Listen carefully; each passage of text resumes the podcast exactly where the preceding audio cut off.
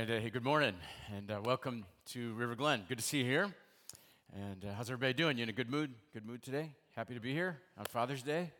I am. Yeah. Uh, big shout out to all the dads, granddads, just all the men. Hope you have a great uh, Father's Day, and thanks for being here with us. Well, a few months ago, we uh, began a survey. We began circulating a survey, and we said, if you could ask God any question, what would you ask Him? Or if you could have any question uh, addressed from the Bible, what question would you want to have addressed? And we received hundreds and hundreds of questions, and a couple weekends we began answering them. The first weekend we answered a difficult question about suicide. And then last weekend, uh, Andy Averill did a great job answering questions about uh, uh heaven and if you missed uh, any of these weeks, you can go to our website or on our, on our download our app, and you can uh, watch those talks. We hope this is helpful uh, for you. Scripture tells us to ask for wisdom, and that's what this is uh, about. Now, today is going to feel a lot uh, different, okay? Uh, because I am going to try and answer three totally unrelated questions that many of you asked about, but they probably don't need an entire message, which is often how Jesus would teach. Somebody would toss out a question and he would respond. Somebody would toss out another question and he would respond. So we got a lot of ground to cover. And uh, let's just go ahead and dive uh, right in uh, to the first question. Many people ask questions about politics, uh, like this question here How can Jesus help us bridge the political divide in our, in our country? That's a, that's a great question, isn't it? I mean, there is a little political divide, a little bit of a political divide. Wouldn't you agree? In our country. We saw it this past week. There was a, a shooting. You probably heard about it if you watched the news.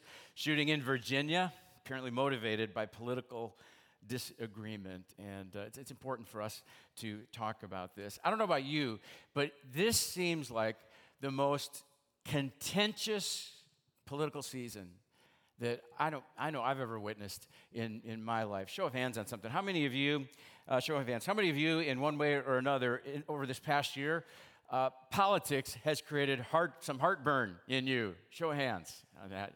Ah, uh, yeah, yeah, that's what I thought. That's what I thought. Okay, here's another one. Um, you know, anybody, uh, how many of you have uh, unfriended or unfollowed somebody on social media because of political posts? Show of hands. Yeah, okay, quite a few. Um, how many of you are just uncomfortable and hate talking about politics? It's just not your thing. Okay. Um, uh, how many of you, uh, you're the one that likes to stir the pot and bring the subject up? All right. Greg, you're raising your hand for all of these. Um, how many didn't know that we had a presidential election last November? Anybody? Oh, yeah. Well, maybe you saw this in the, in the uh, newspaper. This is, this is legit. This was in the uh, New county newspaper in Virginia. Had the name of the deceased, 68 year old Mary Nolan. And uh, here's what it said underneath Faced with the prospect of voting for either Donald Trump or Hillary Clinton, Marianne Nolan of Richmond chose instead to pass from this world into the eternal love of God on Sunday, May 15th, 2016, at the age of 68. Come on, that's funny no matter what party uh, you belong uh, to. So let me just set your mind at ease for those of you that are worried about, you know, where we're going to go today uh, with this subject. I have never endorsed a, a, candidate or a party. River Glen has never endorsed uh, a candidate or a, a political party. We don't pass out voter guides around here, not because we're afraid to step into difficult issues. Scripture gives us moral clarity on some areas in our lives, and we will speak lovingly but truthful to issues. But I want you to have confidence that you can walk in here each weekend and know that this is a politics free zone because nobody knows with certainty who Jesus would vote for. Now, I'll tell you, there are people who want to make you think they know exactly who Jesus would vote for and which party Jesus would uh, belong to. Some people say that Jesus was always right and God is always right, and since they're always right, then they must lean to the right, and they must be uh, Republicans. And other people go, no, no, no. You know, when Jesus uh, rode into uh, Jerusalem, he was on a donkey, and the donkey is the symbol of the uh, Democratic uh, Party. Others say, no, no, no. It says that Jesus uh, that he ate dinner with publicans and, and, and sinners. And publicans sounds a lot like Republicans, and so that, tells us where he must have uh, landed. And then other people go, no, no, no. Jesus was a health care dispensing machine. He was always dispensing free health care to anybody who uh, needed it. So he was obviously a, a Democrat. But I'll tell you what, I learned a long time ago that equally sincere followers of Jesus, attempting to follow God's word, can have sincere disagreements over how those convictions best get expressed in the voting booth and in public policy. Uh, one time, uh, some people brought their, their political disagreement uh, to Jesus, and they asked him a question. They said, Is it right, Jesus, is it right for Jewish people to pay taxes to the Roman Empire? And the Jewish people hoped that Jesus would say, No, don't pay taxes to Caesar because he's, he's evil. Don't support such a corrupt political system. And the Romans hoped, on the other hand, that he would say, Yeah, you should pay your taxes to, to Caesar. But here's how Jesus responded to this difficult political question. He asked somebody to pull out a coin. And he said, Whose picture's on the coin? And they said, Well, Caesar's picture is on the coin. And look at what Jesus said. It's in Matthew chapter 22. Give to Caesar what belongs to Caesar, and give to God what belongs to God. In other words, Jesus makes a very important point for his followers. He says, You belong to two kingdoms. There's a kingdom on earth that you belong to, but there's also a spiritual kingdom you belong to, and you're citizens of both. And so you have spiritual responsibilities to God, but you also have civic responsibilities to the country or the government that you're a part of. And so if you're an American and you're eligible to vote, I would say that you have a civic responsibility and really an incredible privilege that uh, many people in our world don't have to vote. And I would encourage you, if you follow Jesus, when you have the opportunity, you get on your knees and prayerfully discern what you think, what you believe are the biggest issues, and you pray for wisdom and ask the Holy Spirit to guide you in how you vote. But having said that, today I want to challenge you in two ways that I think will help bridge the divide, the political divide in our country. First of all, I want to challenge you to put faith over politics. Put faith over politics. Here's what I mean be a follower of Jesus first and a Republican second. Be a follower of Jesus first and a Democrat second. Be a follower of Jesus first and an independent or a Green Party or libertarian or librarian or whatever you are second. Place your political views below your faith and Christian values, if for no other reason, because when you die, your political persuasion will be irrelevant. I've been called to the bedside of uh, many people in their final moments, their final hours, sometimes in their final breaths. And never once in all those conversations that I've had with people in their final moments have they said to me, Ben, would you read to me just a portion of the Constitution one more time, you know, before I, before I have to go? Never had that happen. I mean, because we instinctively know that faith is more important than politics. Let me give you a second challenge, and this one might be a little bit more convicting for some of us. Put people over your politics.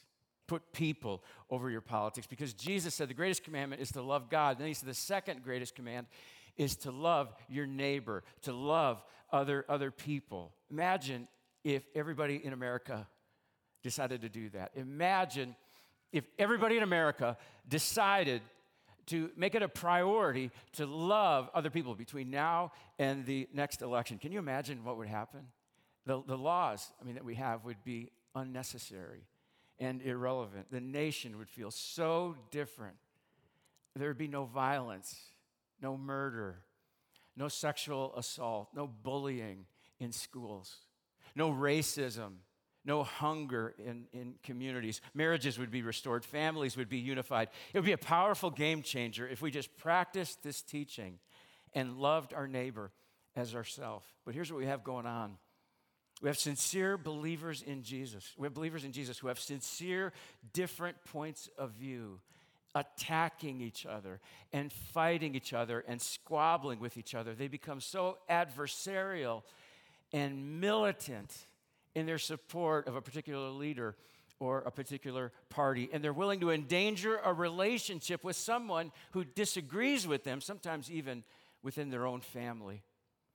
But Jesus said, This is how everyone will recognize that you are my follower. They'll see what?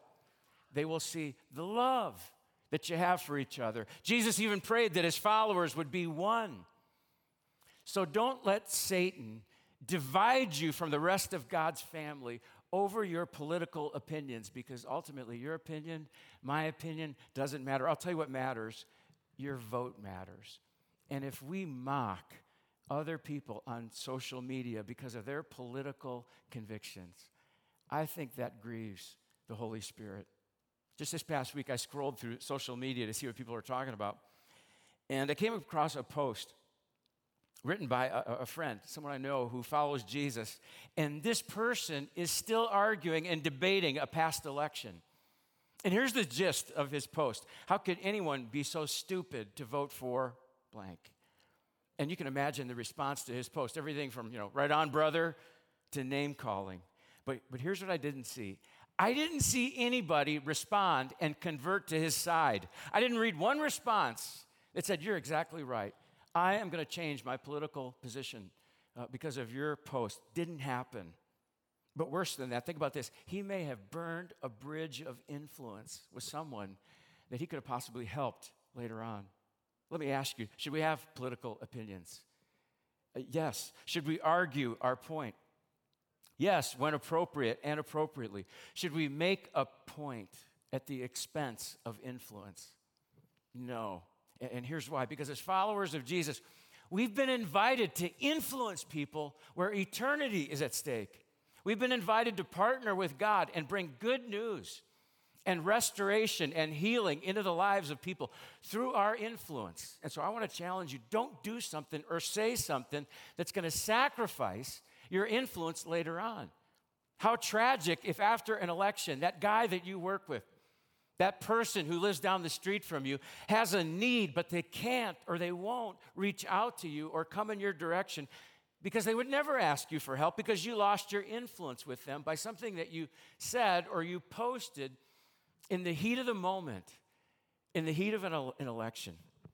Let's practice these words the Apostle Paul wrote in Ephesians chapter 4 Be completely humble and gentle, be patient, bearing with one another in love. Make every effort to keep the unity of the Spirit through the bond of peace. And so let's put, let's put people over politics because Republican, Democrat, Jesus loves everyone.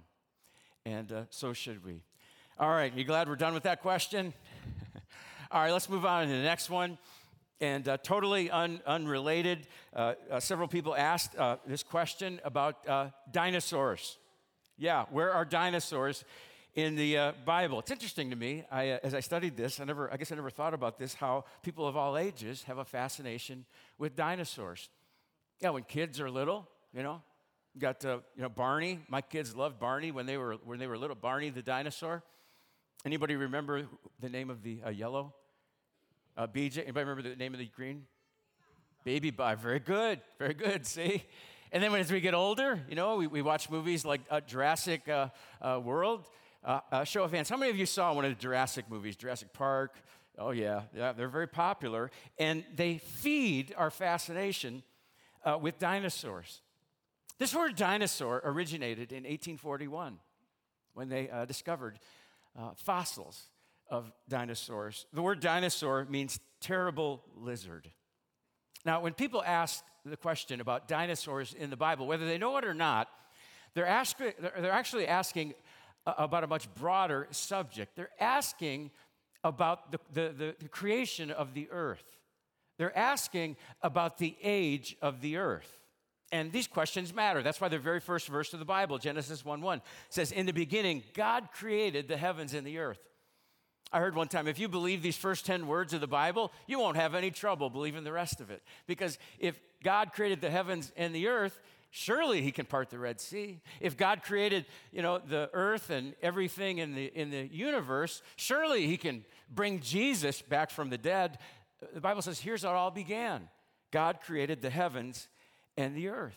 But when it comes to the question of dinosaurs people of faith people who follow jesus have two different views. It depends on what you believe about the age of the earth whether you believe in the young earth view or the old earth view. Let me explain. Young earthers hold to the view that when uh, Genesis chapter 1 says that God created the heavens and the earth in six days, that refers to six literal 24 hour periods. And so when you look at the uh, genealogies in Genesis and you do the math, you determine that the earth is between six and 10,000 years old. This is the belief of young earthers. They believe that God created dinosaurs and dinosaurs walked on this earth with human beings at the same time. But then dinosaurs disappeared from the face of the earth uh, during the flood sometime uh, it, some, it occurred in genesis chapter, chapter 6 some people who hold this view believe that when scripture refers to Leviathan or Behemoth in the uh, book of Job, that's referring to dinosaurs. That's the young earth view. The old earth view believes that the earth is much older, millions or billions of years old. And people who hold to this view believe that when scripture refers to six days of creation, it's not referring to six 24 hour periods because with God, one day is like a thousand years and a thousand years are like a day, but it's referring to six eras, six long periods of time. So old earthers believe that dinosaurs lived millions of years ago. And let me say, there are smart, thoughtful, sincere, godly, Bible believing people who have different points of view about this. You know, for example, Dr. Ken Ham, who founded the New Ark Encounter in Kentucky, holds a young earth view. C.S. Lewis, a famous theologian, maybe some of you have read his book, he held an old earth point of view. I believe there is room in the family of God for us to love and respect each other who have different points of view when it comes to the age of the uh, earth. Now, if you want to read more about this, we want to do some further study, I printed off an article uh, written by J. Warner Wallace, who was actually here just a few weeks ago. He spoke in our weekend services. He wrote an excellent article about this, and copies are available at the Welcome Center. You can pick one of those up on your way out. Jim Wallace says, I try not to get obsessed with either view because they both give reasonable explanations. He says, We'll have to wait until heaven to find out. And I think Jim makes a good point because this issue is not the cornerstone of the Christian faith the belief that Jesus Christ became a man, that he lived a sinless life, that he died on a cross, that he was buried in a tomb, and that he came back to life. That's the cornerstone of the Christian faith. And when you die one day, you're, gonna, you're not going to stand before God, and he's not going to ask you, So, were you a young earther or an old earther? He's not going to ask you, When do you believe dinosaurs roamed the earth? But he will ask you, What did you believe about Jesus? And so at River Glen, we're going to keep the main thing the main thing. And the main thing is Jesus, okay? All right, you up for one more question? All right, let's go for it. Totally different subject that uh, many of you asked about. And uh, here's how I worded it How is it that God the Father, plus God the Son, plus God the Holy Spirit can equal well, one God? Yeah, thanks for asking that one. This is a real easy, uh, easy one. Uh, this question has to do with a mystery that is often called the Trinity. And uh, no matter you know where you're at spiritually, uh, whatever your background, you've probably heard of the Trinity at some point. Maybe you attended a baptism and you you witnessed somebody get baptized in the name of the Father, the Son, and the Holy Spirit. Some of you maybe grew up in a church and you remember an old hymn called Holy, Holy, Holy. I remember this as a kid that would say, God in three persons. Help me out. Blessed Trinity. Great, three of us knew that. Great. Um, let me show you a couple scriptures on this. This comes from Genesis. This, this comes from Genesis uh, chapter 1. And uh, it's, it's real easy to miss this. It's, it's kind of subtle, but if you look at this, there is a change in the language. God said, Let us make mankind in our image, in our likeness. Notice it starts out singular. God said, right? But it doesn't continue singular. It doesn't say, let me make mankind in my image, in, in my likeness. No, it goes from singular to plural. There's a change in the language. And then later on, after the fall, after Adam and Eve sinned, after they got the knowledge of good and evil, the Bible says in Genesis chapter 3, and the Lord God, singular, if we can go to the next screen, and the Lord God, singular, I inserted that in, said, the man has, has now become like one of us plural. Notice the plural here. One of the first things that we learn about God in the beginning of the Bible is that God is both singular and plural. Yeah, in the Gospel of John, chapter 1, Jesus is referred to as the Word. It says the Word was with God and the Word was God.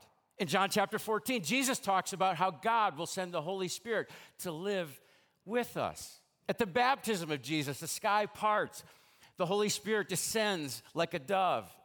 The voice of the Father says, This is my Son. With him I am well pleased. We see all three members of the Trinity at the baptism of Jesus. So God is singular and God is plural. He's one God, but in three persons. The Bible teaches very clearly that the Heavenly Father is God, Jesus the Son is God, the Holy Spirit is God, and there is one God. Now, I believe that, but I can't get my mind all the way around, all the way around that. Now, I've heard people try to explain the Trinity in, in different ways using different analogies, you know, like an apple. People say Jesus is the core, you know, the Holy Spirit's the meat, and the Father is the peeling that holds it all together. I've also heard people compare the Trinity to water. You know how water can be ice, it can be liquid, it can be, it can be steam. I've even heard people compare the Trinity to uh, Neapolitan ice cream. And, you know, the Father's strawberry, the Son's vanilla, the uh, Spirit is chocolate, and they just all kind of melt together, you know, in one bowl of, of ice cream. And I think these are helpful, but I don't think I want to reduce the Almighty God to a bowl of, of ice cream. Uh, I don't think we're ever going to get our mind fully around the essence of the Trinity, not on this side of the grave, not on this side of heaven. God is too big, God's too deep, God is too wide. But maybe the best picture for us of the Trinity is a triangle. This allows some separation. The Father is not the Son, the Son is not the Spirit, the Spirit is not the, the Father, and it allows each of them to have different roles and responsibilities. For example, the Father wants to guide your life, the Father wants to lead your life. And we pray to the Father in the name of Jesus because the Son stands with us as our advocate to the Father, and the Spirit wants to transform your life. In a couple weeks, we're going to begin a new series, and we are going to talk about the nine qualities that the Holy Spirit wants to produce in you love, joy, peace, patience, kindness, goodness, gentleness, faithfulness, and self control. But let's face it, the God of the universe is greater than we can imagine. Nobody can explain the totality of God. He is just more awesome than anything you or I could ever uh, imagine. I don't, I don't really understand, fully understand the mystery of the Trinity. And I'll tell you something else I don't understand. I don't understand why God is so interested in me. You see, many of us have, have, viewed believing in God or following Jesus as this response where we invite God into our life. And to an extent, that's true. You know, we, we ask Jesus to become the leader and the forgiver of our life. We invite him into our life. But this is so much bigger than that. Here's the reality God invites you to live in his identity, God invites you to live in the Trinity. Jesus prayed in John chapter 17 for all of us, for all who would believe in him. He says this Father, may all of them be one just as you are, you and I, uh, are, just as, as you are in me and I am in you. And here's the part I want you to catch. He says, May they also be in us, so that the world may know that you sent me. Notice, God invites you to be in us. That's a, that's a different, different thought, isn't it? About a year and a half ago, my wife and I and a group from River Glen went on a trip to tour uh, the Holy Land. And we were just all really excited about it. They gave us a brochure. I actually saved, or no, here, here's the brochure. They, I saved this. I don't know if you can see it, it's kind of small. We, I saved this brochure. There's several pictures of the different locations that you visit when you tour the Holy Land. We just poured over this. We looked at these pictures, but I'm telling you, pictures do not do justice. Uh, no picture prepares you for what you experience when you tour the, the Holy Land, when you take a boat ride on the Sea of Galilee, when you walk up the steps that Jesus walked into the temple in Jerusalem, when you walk the path Jesus walked to the, to the cross. The brochure didn't do it justice. And here's the reality about God many of us, we have a brochure view of God. We have a small view of God. For instance, some of us are having issues at home. We're struggling in, re- in relationships. There's tension in, in, our homes. Maybe there's, maybe there's some tension in our relationship with our kids. And maybe somebody suggests to you, Have you prayed about that? And you think to yourself, Well, what good would that do? And the reason we think that way is because we only have a brochure view of God. We haven't seen the real thing. Or some of us say, you know, we don't believe in God, but we've never really examined the, the evidence. We, we just assume that, that there's, there's no God. He doesn't exist. Or at best, he got things rolling and then he stepped back and he just lets it run on its own. He's not really involved in our everyday lives. And we believe that way because we have a brochure view of God. We haven't seen the real thing. But God is so big and interested in you and me that He invites us to live in His identity. He invites us to live in, in the Trinity. And here's what happens God the Father will lead your life, and the Son will forgive you, and the Holy Spirit will transform you. Think about this it's like you've got this holy team of specialists surrounding you and helping you to become the person that God created you to be. That's what happens when a person decides to get baptized. If you have a brochure view of God, you view baptism as a ceremony. You come in dry and you leave wet. But a big and real view of God sees it as being submerged into the Trinity, plunged into the identity of God, where you've got the leading of the Father and the forgiveness of the Son and the transforming work of the Holy Spirit. It's what happens every time we gather together in this room and we sing and we worship. But if you have a brochure view of God, you critique the service, the music, the volume, the message, and maybe you walk out saying, Well, that didn't really do much for me. But a real, real and big view of God sees that God has invited you into the center of his identity. He's invited you to live in the Trinity. And, and we're expressing our allegiance to the Father and our gratitude to the Son and the transforming work of the Holy Spirit. This is what happens when you take communion. If you just have a brochure view of God, you're going to look at communion as a ritual or maybe a snack. But a big and real view of God sees communion as me accepting the sacrifice of Jesus all over again and asking God to lead me and the Holy Spirit to transform me. That's why we call this gathering every weekend a celebration. Because if you are in God, you're never alone.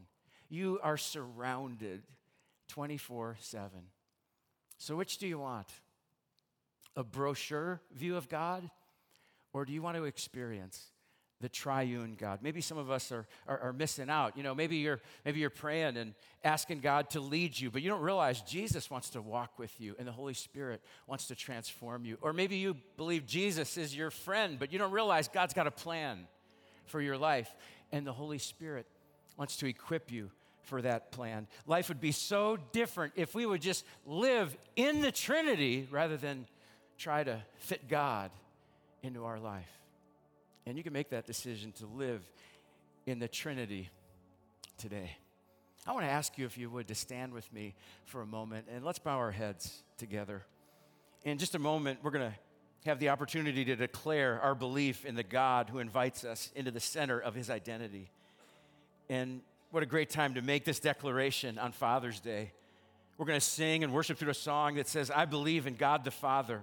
I believe in Christ the Son. I believe in the Holy Spirit, our God, who is three in one.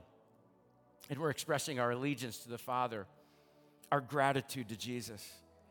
And we're allowing the Spirit to transform and unite us. And that's really my goal today as we talked about these three different questions to not just answer these questions, but to grow and strengthen our unity as followers of Jesus, to strengthen our unity as a church. Jesus, because Jesus prayed for us to be one, so that the world would know that God sent him. But maybe you've never really given yourself fully to God. Maybe you've never given yourself to God where He surrounds you. This song is really an opportunity for you to say yes to God the Father to guide you and Jesus to forgive you and the Spirit to transform you. Let me pray for us and, and then we'll sing together. God, I thank you for a church that's not afraid to ask and wrestle with tough questions. And I pray that as we live in this season of political tension and divide in our country, that you will empower us to love each other and that we will not allow the politics of destruction to be true of us. May people know that we are your followers by our love for each other. May we love our neighbors as we love ourselves. God, thank you for this amazing world and the incredible, amazing creativity, and every creature, including dinosaurs, and what every creature tells us about you as a great creative God. And God the Father, God the Son, God the Holy Spirit, I thank you for allowing us to step into your identity today, to walk in a new direction. Receive our praise now, God. Receive our worship. For there is no other God like you. And in your fullness, as, as Father, Son, and Holy Spirit, we worship you now and we lift our prayers. In Jesus' name, amen.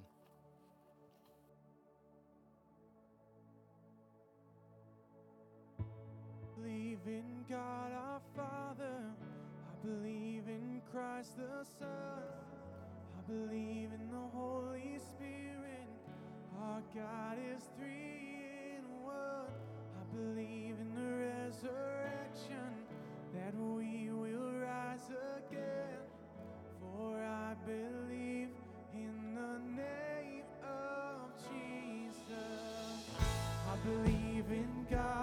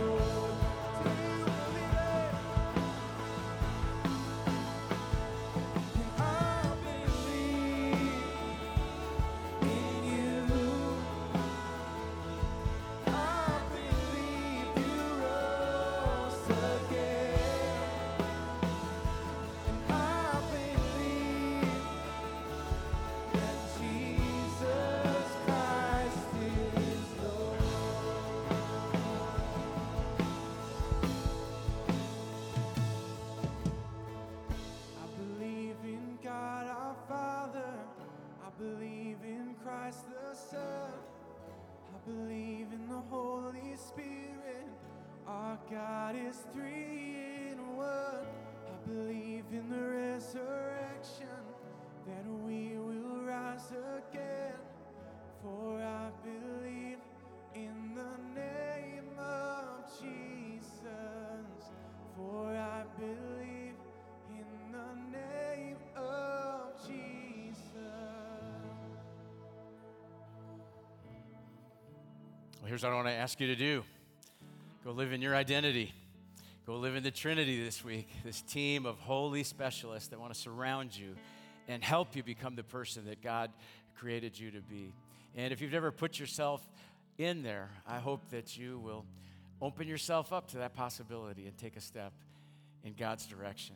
I also want to say a word about next weekend. Next weekend, we're going to wrap up this series based on these questions that you've submitted, and we're going to talk about the number one question Why is there pain and suffering and evil in our world? That's the question that you uh, wanted to have addressed, and so I'm going to dive into it, and I'll address that next weekend. But what I find is that when people ask that question, typically they're not really talking about events out there, but uh, they're talking about something that has become very personal and very real. And so we're going to look at it through that lens weekend. Now, I know this is what keeps uh, many people from embracing faith and following Jesus. And this has probably been an issue for some people that you know. Uh, this question if God is loving, why does He allow pain and suffering and evil? And so I hope that you will be bold and courageous in your invitations and reach out to people that you know that have uh, dealt with pain in their life and invite them to be here next weekend. And I hope that uh, you'll be here as, as, as well. And I hope today that uh, you'll hang out in the lobby and enjoy the food and the uh, Father's Day uh, celebration that we have out there. Uh, God bless you. We love you. And uh, have a great week, and we'll see you next weekend.